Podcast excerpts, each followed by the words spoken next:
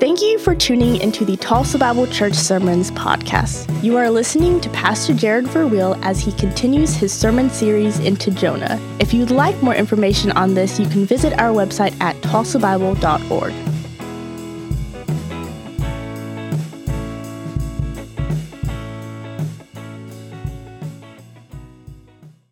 want to give you a book reference as we continue our sermon series through Jonah, uh, talking about evangelism. This one's called The Gospel in a Pluralist Society. It's by Lesslie Newbigin. Uh, Lesslie Newbigin is a, a missionary who came back off the mission field after several, several years serving uh, back to England and realized that the country that he came back to was drastically different than the country he left when he went on the mission field. It was more godless, it was more separated from a, a, Christian understanding. And so, what he did was he, he looked at his culture and his context, and he began to bring the same things to that area of ministry in, in England that he had brought to the foreign mission field. He realized that there was just such a need to do missions and evangelism in a different way. And so, uh, The Gospel in a Plural Society is very much a classic. It's been out for several years now. I really encourage you to read it. It talks a lot about contextualization, uh, just knowing the culture, how they think, uh, how they act, what their predispositions are, their assumptions on truth, on, on religion in general, and how to address that. It's, uh, it's really good. You can take a look at my copy afterwards if you want to, and I'll continue to make some, some other books available to you as well. So, we found Jonah chapter 3. Let me pray for us as we jump in here. Father in heaven, thank you so much for um, just the opportunity we have now to look into your word. As we continue to study and, and work through the book of Jonah, uh, we pray, and uh, thankfully, I've, I've heard from several people this week who are praying for individuals, sending me names, just background stories of people that are in their life that they are hoping will trust you and uh, I join with them in their prayerful efforts that the gospel would reach their hearts and transform their lives for eternity. Lord, I pray that we would all strategically, intentionally take some time and, and just think about the, the family members, the friends that we have in our life who desperately need the gospel. Uh, help us to pray even now, uh, as often as possible, for their hearts to be just torn and broken and softened to the things of God, that they might trust you. Lord, we pray that your Holy Spirit would do what only He can do through the teaching and the reading of your word this morning. And ask all these things through your Son, Jesus. Amen. Amen. Marsha, you guys, did you survive? Retreat went well? Ladies back from the retreat, raise your hand. You guys went on the retreat? You guys are all back? All right. So, ladies, if you missed out, New Life Ranch, hey, next time, talk to Marsha. We'll throw some pictures up for you. I'm sure there'll be some reports and uh, some great things that happened. So welcome back. You guys get the Gold Star Award coming to coming to church Sunday morning after a long retreat. That's awesome. So hope it went really good. Uh, I'll never forget the day that um, I first became a parent. And I don't know if you guys know about these things. If you haven't, if you're if you're married and you don't have kids yet, let's get on Genesis 1 and have some kids. All right? It's it's time the Lord's will. He's revealed it to me. It's time to have some babies around here. Um, but I'll never. I hope somebody you married. Bobby, was that you in the back? Sounds like it. Um, interesting thing happens as a parent. Do you guys, you know, these little statistics and these benchmarks that they put out there for your kids? Like when your kid reaches four months old, they should be able to say these words, make these motions, when your kid reaches like if they're not walking by a certain age hey there's something wrong we've got to get going here step it up and let's go. And, and so as a first time parent i was unaware that these benchmarks even existed. And, and first of all i just tell you like whatever benchmark it was like we were going to beat it in our family like there's no questions asked we're just going to annihilate all of them in fact i took it upon myself to teach henry how to like crawl when he was still like six weeks old I'm like, dude, just up on the knees, buddy. Come on, let's go. Reach out, one in front of the other. You can do this. And so we're, we're like doing this, and I'm like, man, we're crawling right, we're walking right, we're making words right. I'm pointing out animals, cow, moo, chicken, cluck. You got it. We're reaching all the benchmarks. And I'm like, golden star for dad here, right? And then I realized I came to this sudden, drastic, life altering realization. Parenting is a thousand times different with a kid when they're mobile than when they can just stay still. When kids start crawling and rolling around, finding stairways, different things to pull up on, it is a, it's a different ballgame, you guys. And so I finally, we reached this point and I'm just like, why? am I teaching my kid to excel so much? Like, go back to the time when you would just sit in your swing and I didn't have to worry about it. I could just leave you right there. It was great. All these things happen in life, and it's interesting the, uh, the dynamics that we experience. As parents, we learn pretty quickly that the first steps, whatever they are, the first steps to crawling, the first steps to walking, the first steps to talking, the first steps are only the beginning. And there is a long road ahead after that. We're going to look at the, the book of Jonah, continue in the book of Jonah this morning, and look at chapter 3. And more than any other place in the book of Jonah, this chapter specifically talks about repentance. And so we're going to see three things as we, as we look at this book. We're going to see repentance, number one, how it starts, number two, who needs it, and then number three, what is it? Repentance, how it starts, who needs it, and number three, what is it? And there's a great conundrum when it comes to repentance. I love what one writer says, and put it this way The same badness which makes us need repentance also makes us unable to do it. This theologian says only a bad person needs to repent, but only a good person can repent perfectly. The worse you are, the more you need it, and the less you can do it. C.S. Lewis has a, a, really good definition of repentance. He says, Repentance is a willing submission to humiliation and a kind of death. Martin Luther absolutely blew my mind in his first theses in his 95 theses that he nailed to the Wittenberg chapel door. And he said this He said, When our Lord and Master Jesus Christ said, Repent, he willed the entire life of believers to be one of repentance. What that means is we will never get over our need for the gospel. We grow by the gospel. We come into this Christian life by the gospel. Everything will take us ultimately back to the gospel. And we will spend the rest of our lives as Christian Christians in an ongoing process of repentance after repentance after repentance, death to self after death to self after death to self. Just like teaching my kids how to walk, the first act of repentance is only the beginning for the Christian. It's followed by several others after that. Let's look at the text here in number one in your outline. Repentance, number one, how it starts. Look down at Jonah chapter 3. And I'm going to take a, a stab at verses 1 through 3 here. Then the word of the Lord came to Jonah the second time, saying, Arise, go to Nineveh, that great city, and call out against it the message that I tell you.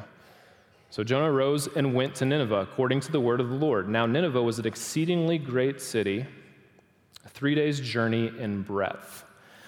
The first thing you notice in chapter one is that it starts out a lot like chapter 3, excuse me, it starts out a lot like chapter 1. Jonah 1, verses 1 and 2. I'll read those for you. Now, the word of the Lord came to Jonah, the son of Amittai, saying, Arise, go to Nineveh, that great city, call out against it. Same thing, for their evil has come up before me. But I want you to note this particular phrase. In chapter 3, the word of the Lord came to Jonah the second time saying this. Uh, the word of the Lord came to Jonah again. This is not the first time you read that statement in the prophets. In fact, you'll see that verbatim in Jeremiah 1:13. The word of the Lord came to me a second time, saying, Jeremiah speaks. Jeremiah 13, verse 3, the word of the Lord came to me a second time, is how the text reads, exact same as Jonah right here. In Haggai 2:20 it says the word of the Lord came to a second time to Haggai, just a little bit different construction, but basically the same. In fact, four other times in the prophets, you're going to read that statement almost verbatim as we just did in Jonah chapter 3. The syntax is very similar, but the situations are completely different. Jonah is unique. Every other time a prophet uses that phrase, it is used differently in the context. It is either an addendum, a clarification, or a reassurance of the words that the Lord originally gave to that prophet. Jonah is the only place where the prophet tries to run from God, ignore the command, disregard it, do his own thing, and then the Lord speaks to that same prophet a second time. And in order to understand how important this is, not only for the book of Jonah, but really for the Old Testament prophets, you have to understand the ministry of a prophet in the Bible. It's much different than the ministry of a pastor today. Much different. Um, we know from reading that there weren't just prophets in Israel. There were actually true prophets, and there were, there were false prophets. And the reason and the way that you deciphered if a prophet was true or false is if his words actually came about and if they were really true. And if his words did not come about, if they were false words of a prophet, there was just uh, judgment and condemnation everywhere. I want you to look at this passage. 1 Kings uh, 13 is, is really, some, sometime just go back this week and read 1 Kings 13. There's a sermon in here by itself. Read these verses uh, 21 through 24. Thus says the Lord, because you have disobeyed the word of the Lord and have not kept the command that the Lord your God commanded you. This is God speaking to a prophet. You have come back, you have eaten bread, you drank water in the place in which he said to you, Eat no bread and drink no water. Because of this, your body shall not come to the tomb of your fathers. And after he had eaten bread and drunk, he saddled the donkey for the prophet whom he had brought back. And as he went away, a lion met him on the road and killed him. His body was torn in the road, and the donkey stood beside it, and the lion also stood beside the body. Now, here's a prophet who speaks a false word, doesn't do what the Lord commanded him to do, saddles a donkey, goes out, a lion comes along, kills him instead of the donkey, and the donkey and the lion are just hanging out over the dead carcass of the prophet because he disobeyed the command of God. Old Testament prophet was a special calling. Remember, they were a mouthpiece for God. They often received visions, dreams, and direct revelation from God to speak his words to the people of Israel. And with that great role and authority became a great responsibility. Jonah, Jonah is a prophet who wants justice, right? That's why he doesn't want to go to Nineveh. He wants to see the justice and the judgment of God. He's the prophet who wants justice for everybody except himself. In that case, he would really prefer mercy and grace. The passage continues in, in verse 3 So Jonah arose and went to Nineveh. And this is the response that we all thought we were going to read in chapter 1. God called him to arise and go. Jonah went, he rose, and, and he went. Maybe, maybe this time Jonah's going to obey. Maybe he finally came to an end of himself. No matter what it takes, no matter how hard it is, he's going to obey the voice of the Lord. No matter how much he doesn't want to do what the Lord has commanded him to do, he's going to do it. Maybe. Maybe not. Let's just keep reading. You're going to see some minor changes in the text from chapter 1 to chapter 3 in Jonah. And when you see that, stop and pay very detailed, close attention to those things. I want to point out just a few of them. Whereas chapter 1 says, The word of the Lord came to Jonah saying, chapter 3 says, The word of the Lord came to Jonah a second time. Your translation might say again. That's the first obvious difference in this text. So we're picking up this story after Jonah disobeyed, the word of the Lord came, says almost the exact same thing. He's got another opportunity to obey, another opportunity to disobey. But here are some other more subtle differences between chapter 1 and 3. Watch your prepositions. Chapter 1 says this Arise, go to the great city, and call out against it. Most of your English texts in chapter 3 will say the same thing. Arise, go to the great city, and call out against it, it's a really bad translation in Hebrew. It should read, call out to it. It's a completely different preposition in the Hebrew. In chapter 1, verse 2, the syntax indicates judgment and condemnation. To cry out against a city would indicate most of the time when you see the verb next to the preposition, judgment and condemnation for God. To call out to a city, most of the time indicates repentance. I'm going to deliver a message to you and I'm going to give you a chance to change your heart and change your mind. There's one more difference. Chapter 1, verse 2, at the end of it, it says, For their evil has come up before me. Do you see a motive? Do you see a reason for Jonah to go to Nineveh in chapter 3? It simply says at the end of verse 2 cry out, the message that I tell you. The motive was erased, it's, it's done away with from chapter 1. It's completely different now in chapter 3. Instead, we just have this straightforward message to reiterate a very important biblical principle for pastors, teachers, anybody who would ever open the scriptures at any given time in life and in ministry. And that's this those who speak the word of God do not have freedom or permission to craft their own message. Those who speak the word of God behind the word of God do not have the freedom or the permission to craft their own message how they want to craft it. We speak the words of Scripture and we teach the words of Scripture and we stay in the words of Scripture so we can be assured that the words that we speak are the words that God has already spoken. A lesson that Jonah was, was learning, maybe even reluctantly. Y'all, uh, I'm, I'm kind of old school a little bit. Do you remember any video gamers out there? You remember the, the very first original Nintendo system that was out there? Some people still have them, big plastic cassettes. If they get hot, you kind of took them out, blow on them on the inside, put it back in, hit the power button. The, the thing I loved about the original Nintendo, game systems today, you've got like 60 buttons on one controller. The original Nintendo, you had A, B, up, down, left, right, start, reset. That was it. The thing I loved about it was, was these, just these two buttons. At any given time, when I was playing Rad Racer, Mario 3, The Legend of Zelda, if I died, if I lost my place on the board, I would just reach over and hit the reset button. I could start all over, right back from where I was at the beginning. It's almost as if God has given Jonah a huge reset button. You just lost your lives. You did terrible on that board, on that level. Just reach over and let's just, let's just start this all over again.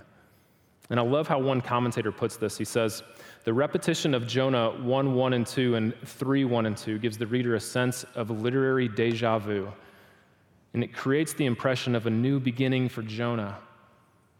He says, The story starts over, granting both Jonah and Nineveh a second chance.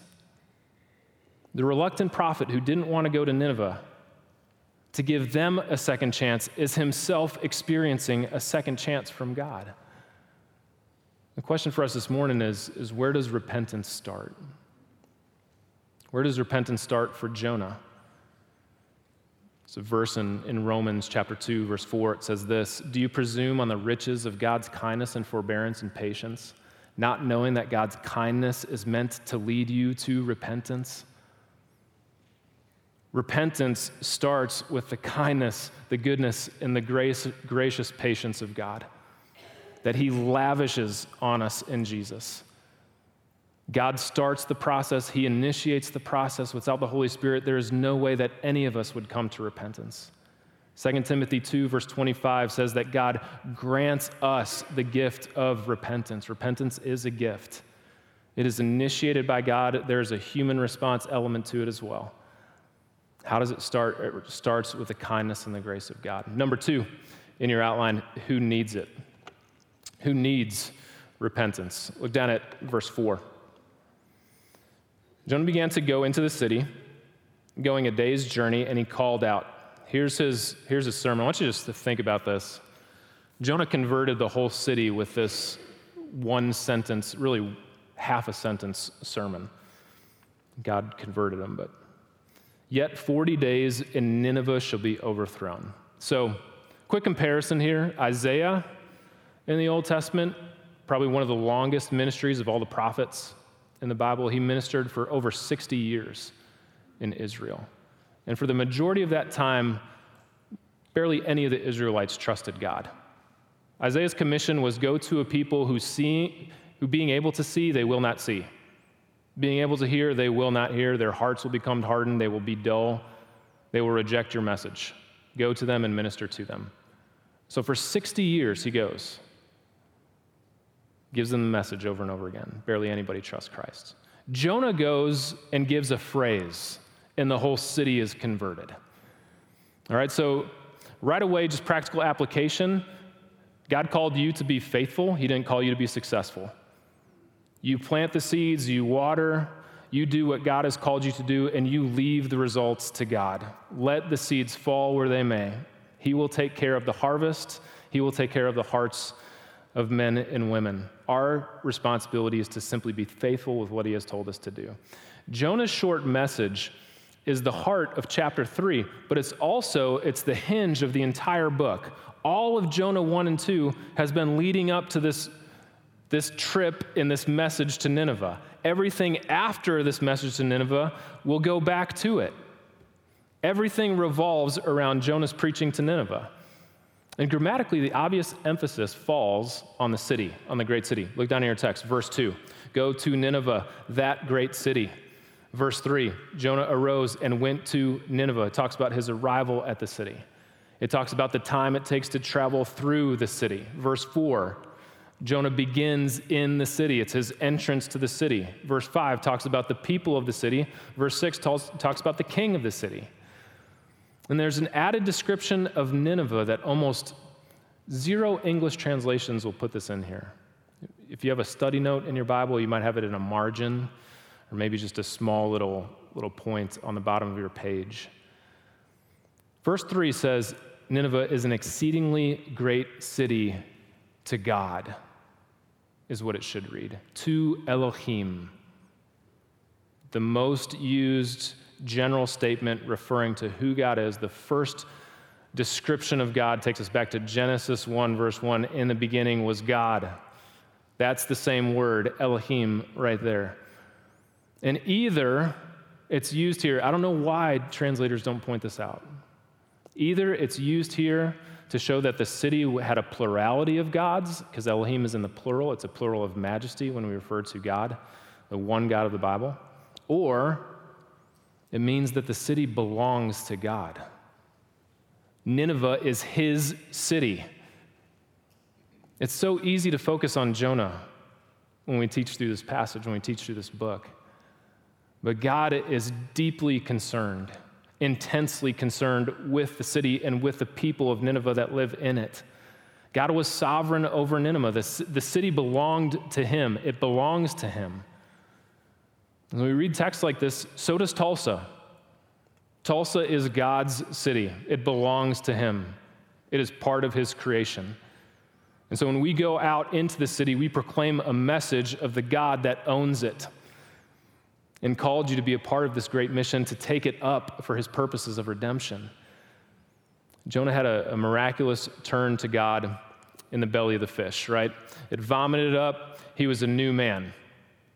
He's ready to go. He's going to go throughout the city. He's going to preach this message. He's on fire for Jesus. He's getting verses. He's sitting under trees and he's meditating on that verse. He's putting them in his dashboard. He's writing them on his mirror.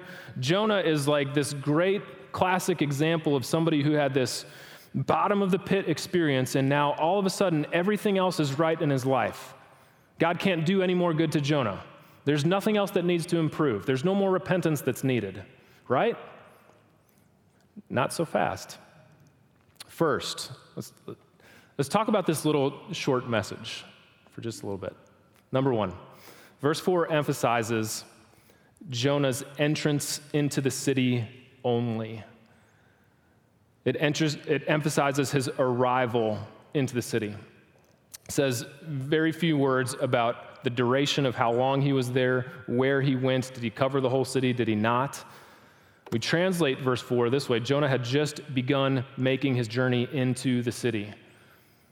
And you compare the three day journey that it takes to go through Nineveh in verse 3 to the one day journey in verse 4.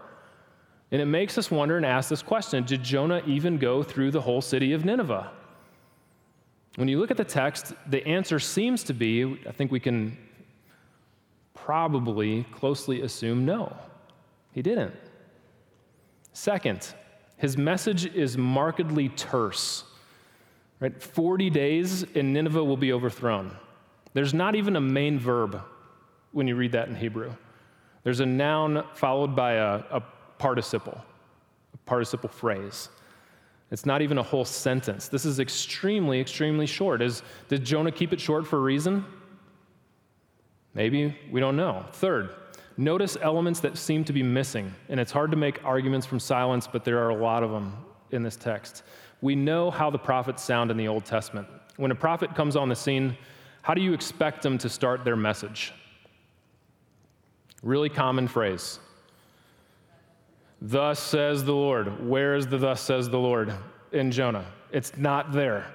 No authenticator, no validation of the source of his message. We know it's from God. There's no indicator of a reason for being overthrown. Remember, their evil has come up before me in chapter one. It's no longer there in chapter three. There's no command to avert the disaster. This is what's been laid out for you. But if you repent, if you come back, if you trust God, maybe things will change for you. None of that. There's no mention of repentance. Finally, in verse 6, it says that the message reached the king. Is that because Jonah brought the message to the king, or is that because some people in the town brought the message to the king? There's no indicator here that we would even suggest that Jonah was the one who actually talked to the king. He probably heard it secondhand from somebody else. And the omissions raise our suspicions when we read this text. Is Jonah really obedient? Is his heart really totally and completely transformed to follow God, to carry out the calling that he has given him to carry out? Despite everything that's lacking, any perceptions about Jonah? Any assumptions that he didn't do a great job here? He was, he was just mad, he was angry, and so he left a lot of things out you know, we don't really know ultimately from the text. But here's what we do know verse 5 the people believed God. And some people suggest that because Lord, all caps, isn't recorded there, like the sailors, when they believed God, in chapter 1, Lord in all caps was used in that context. Some people believe that because there's just a general reference to God, maybe the town people in Nineveh didn't fully trust him. Maybe they didn't totally and completely repent. Do you know the first place that we read somebody believed God with that same Hebrew word in the Bible? The Apostle Paul talks about a lot. It's going to take you all the way back to Genesis 15. And Abram believed God and he credited it to him as righteousness. In fact, there is a, a tendency in the Old Testament that whenever your audience is a Gentile audience, you're going ref- you're going to use names that refer to God in a more general sense of the word. Whenever the audience is Israel, the name used is Lord, all caps, the covenant name for the Lord. I think the Ninevites' repentance here is legit. I think they believed in God. I think this is a true repentance and a true faith in God, faith in the Lord of Israel. Furthermore, look at the string of verbs in verse 6. Look at how the king responded. Verse 6 says, The word reached the king of Nineveh. He arose, number one, from his throne. He removed his robe. He covered himself with sackcloth, and he sat in ashes. Now, in the ancient Near East, this would have been unprecedented throughout history. A king would never respond this way. What happens in the text is that the people come to the king, and now that he sees the, the message that Jonah brought to the people, he sees their reaction, he takes the message from the people, and then he reacts in kind. An ancient Near Eastern king would not do that. An ancient Near Eastern king would make the precedent, they'd make the edict and the judgment, and then all the people would follow after that. Here, the people make the judgment, the conclusions, and the king follows. It's just a, a drastic, dramatic symbol to say that the king's heart was totally changed.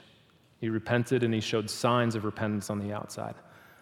The phrase that really sticks out uh, to me is found in verse 5, describing uh, Jonah's message to the city and who responded to it. Verse 5 says, The entire city, from the greatest of them to the least of them, responded to Jonah's message. Apart from social class, apart from income, apart from status, whether you are successful, wealthy, and honorable, or whether you are unsuccessful, poor, and dishonorable, everybody on the social spectrum responded to this message from Jonah. Who needs to repent of their sins? I love the statement by Jerry, Jerry Bridges. Um, you've heard me say it before. Our worst days are never so bad that you are beyond the reach of God's grace. Our best days are never so good that you are beyond the need of God's grace. Who needs to repent? Every single person needs to repent, regardless if you're educated or uneducated, rich or poor, significant or insignificant, regardless of you're in the margins or you're on center stage. Repentance is needed for new life in Christ. Nobody gets a pass. It has to be personal, it has to be convicting, and it has to be God's work in your heart and in your life for it to be real and for God to respond to it with the gift of everlasting life. Number three in the outline this morning is what is it? What is repentance? Look down at verse 7. and he issued, speaking to the king here, a proclamation and he published it throughout Nineveh by decree of the king and his nobles. Let neither man nor beast, herd nor flock taste anything. Let them not feed or drink water. It's interesting that the, the animals respond better to Jonah or to the message of Jonah than Jonah does. But let man and beast be covered with sackcloth. Let them call out mightily to God. Let everyone turn from his evil way and from the violence that is in his hands. Who knows? Verse 9. Maybe God may relent and turn from his fierce anger so that we may not perish. And when God saw what they did, how they turned from their evil way, he relented of the disaster that he had said he would do to them. And he did not do it. What a great story for the wicked sinners city of Nineveh. There are many curious elements in this passage. I want to just bring a couple to light. One of the main things is why the announcement from the king after their acts of contrition? Would it make more sense for that, again, the announcement of the king to be first, and then for the signs of repentance throughout the city to follow after that? Why the pronouncement if Nineveh is already showing the acts of repentance? Why was that ultimately needed? Number one, is to do this, is to demonstrate that repentance is not the result of the king's proclamation. Repentance was the result of God working in their hearts and lives. It wasn't the king that stirred this up and, and created this response, it was God that was working in their hearts. And nobody's going to take credit for that except God alone. Number two, the addition of the animals.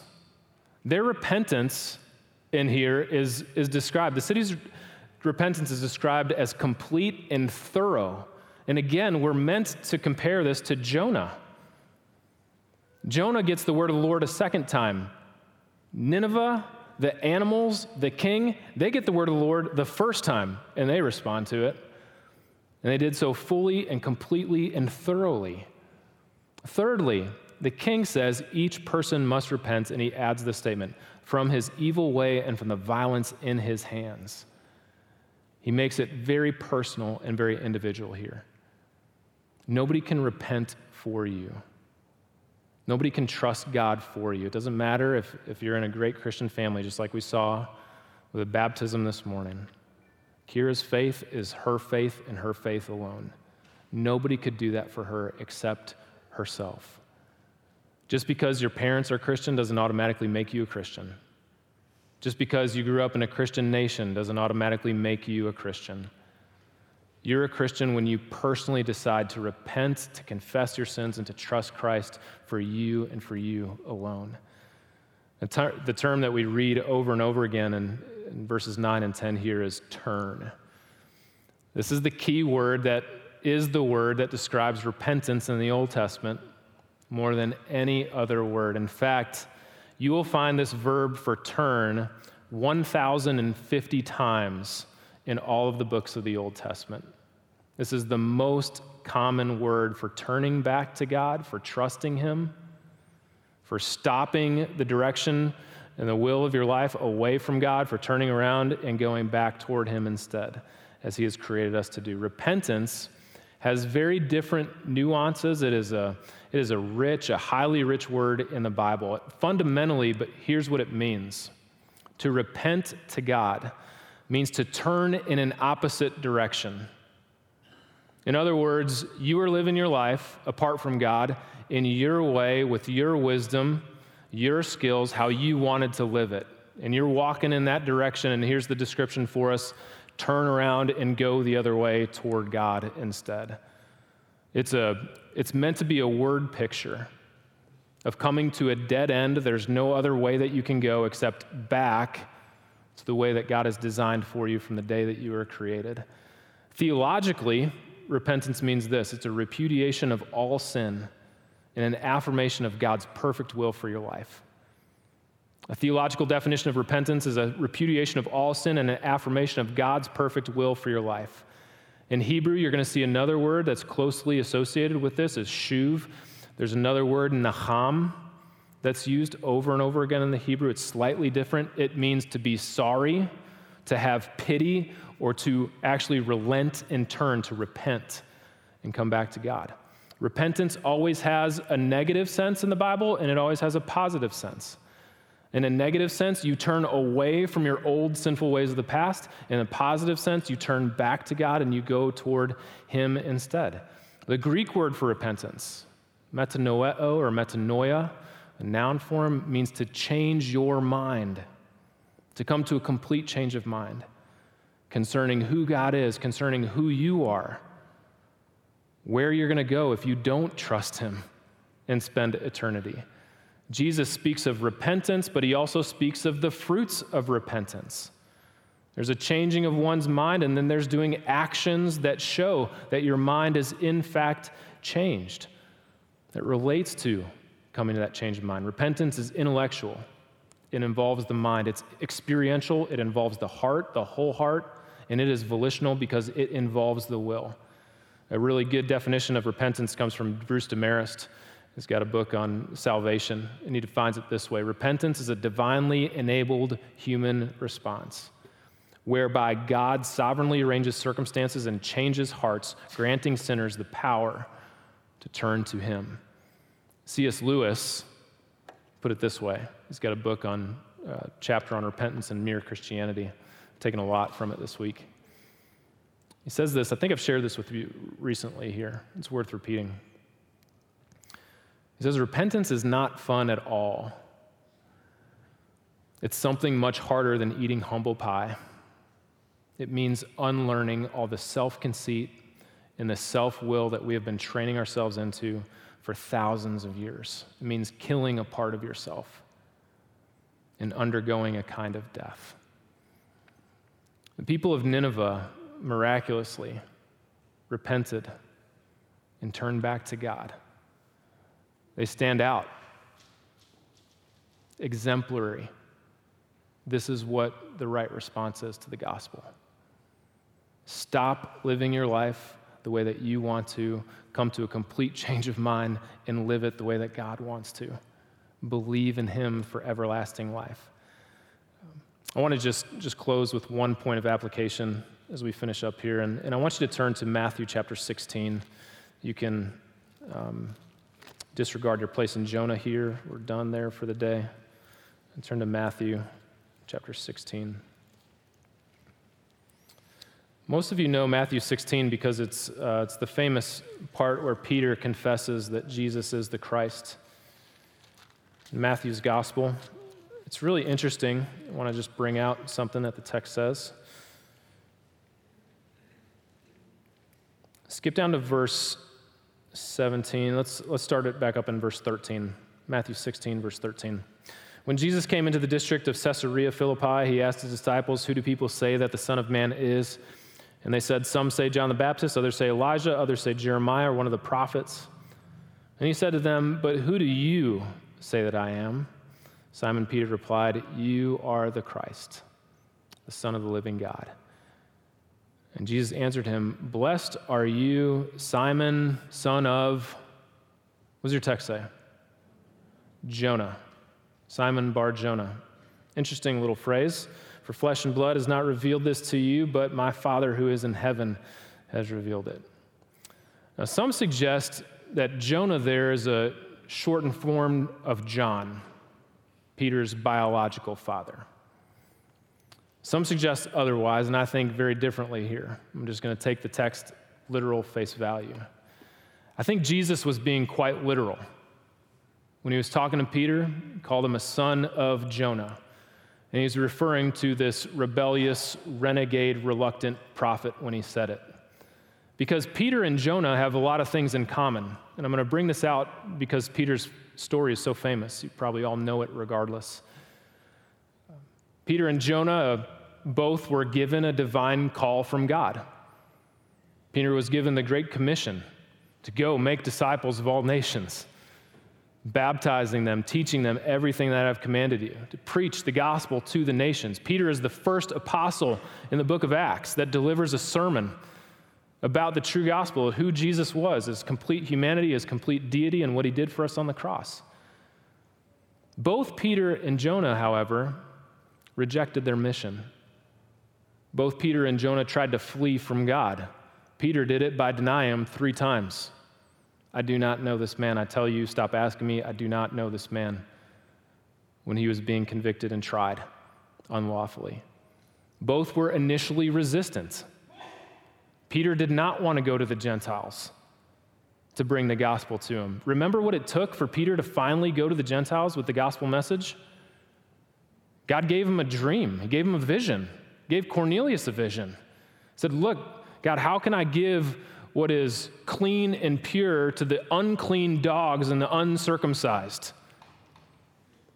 We are Jews. We are in a privileged position. Remember, God gives him a dream. He lays out this white sheet and he puts all these unclean animals on there and he says, Eat. Don't worry about it. It's all good, Peter. Remember when, when Paul confronted Peter in Galatians? How is it that you, being a Jew, are preaching this message and, and treating Gentiles differently, you of all people, with the gospel, are acting as a hypocrite and reserving the gospel message for you and for your people alone? Peter had to see that vision about three times before he went to Cornelius' house. And, and here's what's really interesting you remember where Cornelius lived in Acts chapter 10? If you go back to Acts chapter 10, verses 5 and 6, here's where Peter had to go. He had to go to the house of Cornelius, who was in the town of Joppa. Remember where Jonah went? When he got on the ship, he went down to the seaport of Joppa. Everything is relating these two guys together as we think about it. And everything about the text is telling us this one fact it's my only application for us this morning.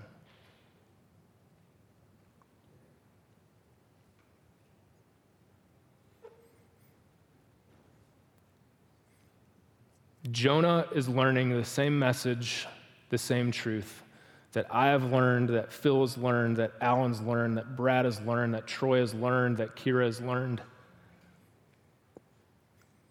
That is absolutely changing his heart and his life. He's just so thick skulled, he doesn't quite get it yet. God is a God of second chances. God is a God of new beginnings. When we read the book of Jonah and you know the lifestyle, the sinful patterns of the Ninevites, you would say, certainly they don't deserve the gospel. Certainly they don't deserve a relationship with the one true God of heaven and earth. And that's exactly who God gives a second chance to. You look at the guy who thinks he knows it all, who actually has that relationship with God, and he's the one that's struggling to understand that God is a God of second chances. And so when we read Jonah chapter 3 and we talk about repentance, here's what you need to know. It doesn't matter what you've done, it doesn't matter what social spectrum you are on, it doesn't matter if you're insignificant or significant, it doesn't matter how great or how deep your sins are. There is no deep sin so deep and so horrible that it is beyond the forgiveness of God, that is beyond a second chance of everlasting life with God. There is nothing that you have done that can separate you from the love of Christ through Jesus' death and resurrection on the cross. Jonah is learning some hard lessons. The God of second chances that he serves is the same God of second chances that believes that the Ninevites can come to him in faith, that he wants them in his family. God is a God of second chances who patiently waits for his servants to embrace the call of his scandalous, inclusive mercy. Nobody is accepted from it. And so when he gives us the call, when he puts family members in our path, people that you might not want to go to and preach the message to. Here's where we come back, and here's where we go forward with the book of Jonah. God, you have shown me more grace than I could ever deserve and ever earn. My heart was filthy with sin and unrighteousness. And while I was yet an enemy of yours, Christ died for me on the cross. Who am I to withhold that message of salvation and second chances from somebody else? Just because they look different, their sins are different than my sins, their struggles are different than my struggles. We don't live in Nineveh. Tulsa's not too far off. The fallen world that we live in, some people just, they're hard to share the gospel with. When that thought comes into your mind, here's what I want you to do look in the mirror. Because the ground is level at the foot of the cross. And God's mercy is scandalous. We've all been recipients of it who believe in Jesus. Let's pray. Father in heaven, um, help us to learn from Jonah here. We thank you that despite our frailties, despite our limitations, our often sinful hearts, you still choose to use us. And you give us second chance after second chance after second chance. Lord, we're so thankful for forgiveness. We're so thankful for mercy. We're so thankful that um, you worked in our hearts and our lives, those of us who know you in a very real, personal way, that we might know and experience the grace of God. And we pray that you would give us a heart for those who don't know it and who desperately need it. We pray for our city Tulsa, Lord. We pray that you would do a great, um, great work here, that your gospel would be true and clear through the mouthpieces of so many people who are sharing the gospel, who are living lives that reflect the gospel and who desperately desire for people to be saved. I pray that Tulsa Bible Church would be a safe haven for those looking for something deeper in life, significance, and certainly everlasting life through Jesus. We pray all this to you, Father, through the Son and by the Spirit, for you three are the one true God, and there is no God besides you. Amen. Amen.